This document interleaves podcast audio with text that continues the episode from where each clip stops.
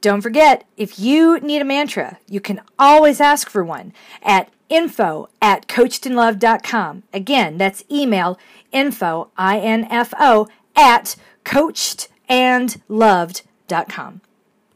When you maintain five different email accounts simultaneously, you better make friends with the unsubscribe button. Hi, this is Coach Sarah, and this is the morning mantra. Hi, my name is Sarah Axelrod. I'm a run coach, a lover of poetry, and a person who cares about your well being. You don't have to be an athlete to be coached and loved. And if you need an anchor to hold on to as you move through a tough situation, you've come to the right place. Today's mantra is unsubscribe. Unsubscribe.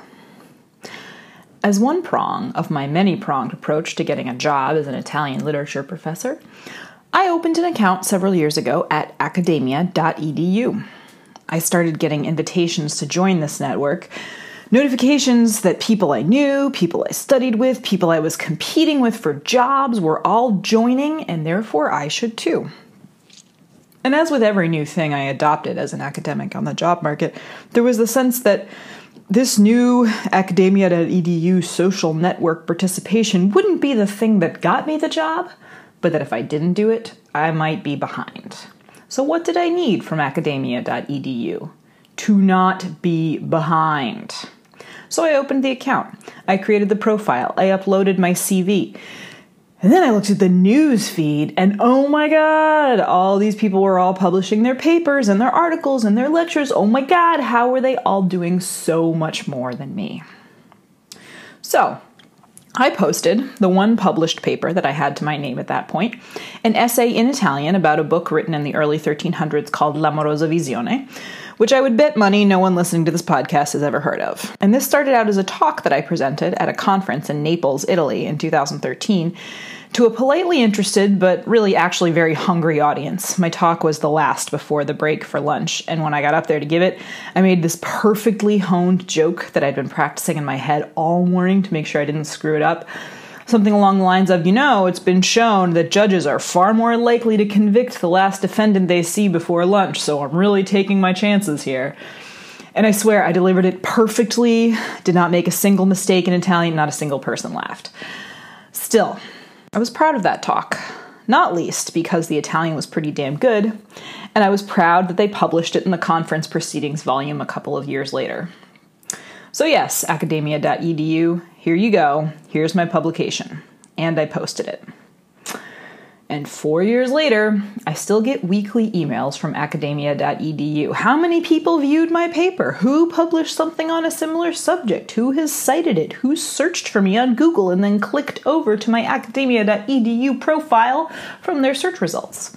I also get emails whenever someone I'm connected to on academia, not friends with, mind you. There is no pretense that this constitutes friendship at the very least, posts one of their publications. And some of my not friends on there are posting some new shit every week. Not me. Not me, there's just my one conference paper turned book chapter. What a sad, lonely profile, academia.edu says. Here, want to see your analytics snapshot? Want to see how your paper is performing? Want to be reminded of how you measure up? We have stats for that too. Click here.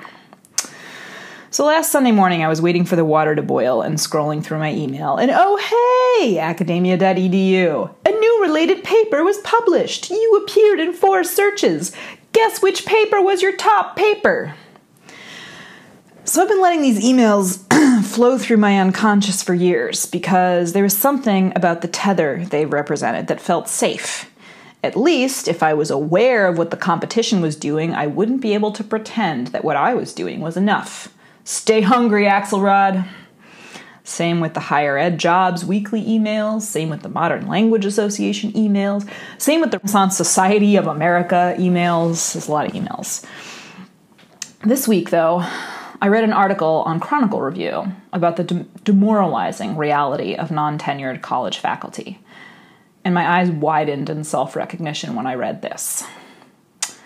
Quote Every contact I have with higher education brings me right back into the chasm, into envious comparisons with others, into the common sense conclusion that of course I wasn't good enough. Of course I did something wrong along the way, into trying to be rational, analytical, and strategic about something as fundamental as my own identity as a scholar and teacher and colleague. End quote all these automated emails that I've been unable to cancel haven't been helping me. They have just been reminding me of what I didn't do. I may not follow Thinspiration accounts, hashtag Thinspiration accounts on Instagram anymore, but I am apparently still self destructively attached to this one source of input that does nothing for me except make me feel inadequate. So, I finally did it. I hit unsubscribe. Success, academia.edu told me. Well, I thought, that's a first. So, this is your mantra. You get a choice about what you subscribe to. You do not have to subject yourself to unwanted content, contact with someone, or something that only reminds you of your shortcomings. Tell me something. Do you really need to be reminded of your shortcomings? Do you not do a perfectly good job of that without any outside assistance? My shortcomings are mine, and I get to engage with them on my terms.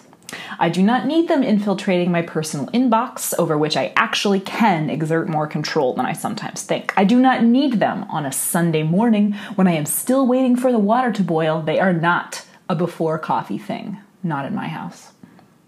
If you are getting constant reminders of your shortcomings from a source outside your own head, identify where they're coming from. Did you ever opt in? Did anyone ever give you a choice about what to do with your own brain space? If not, it's time to opt out. Every one of those emails has an unsubscribe button. It has to. And it's time to scroll down and find it. Success. You are coached, you are loved, and you are winning at life. And if you need more, more inspiration, more content, more thinking, more reflection, then follow the Morning Mantra podcast on Instagram. Sharing really is caring. Truly, the best way you can show a small business owner how much you care is to share your love publicly. In a world where Amazon reviews and Yelp stars can be purchased, your authentic enthusiasm is priceless. It matters. You matter. People pay attention even if they don't let you know it. To someone who does not yet know our brand or what it means to be hashtag coached and loved, your voice is what makes us real. So please invite your friends to like our Facebook page. Tag your buddies in the comments of an Instagram or Facebook post that you like. Share one of our super cool fitness protection branded Facebook posts on your Facebook page with a note about why you think we're awesome. Give us a testimonial or post a testimonial somewhere and tag us in it and talking about the impact our community or, or our coaching has had on your running. We're going to love you either way. But Coach Sarah, she isn't going to love me very long if I can't pay her. We got to grow.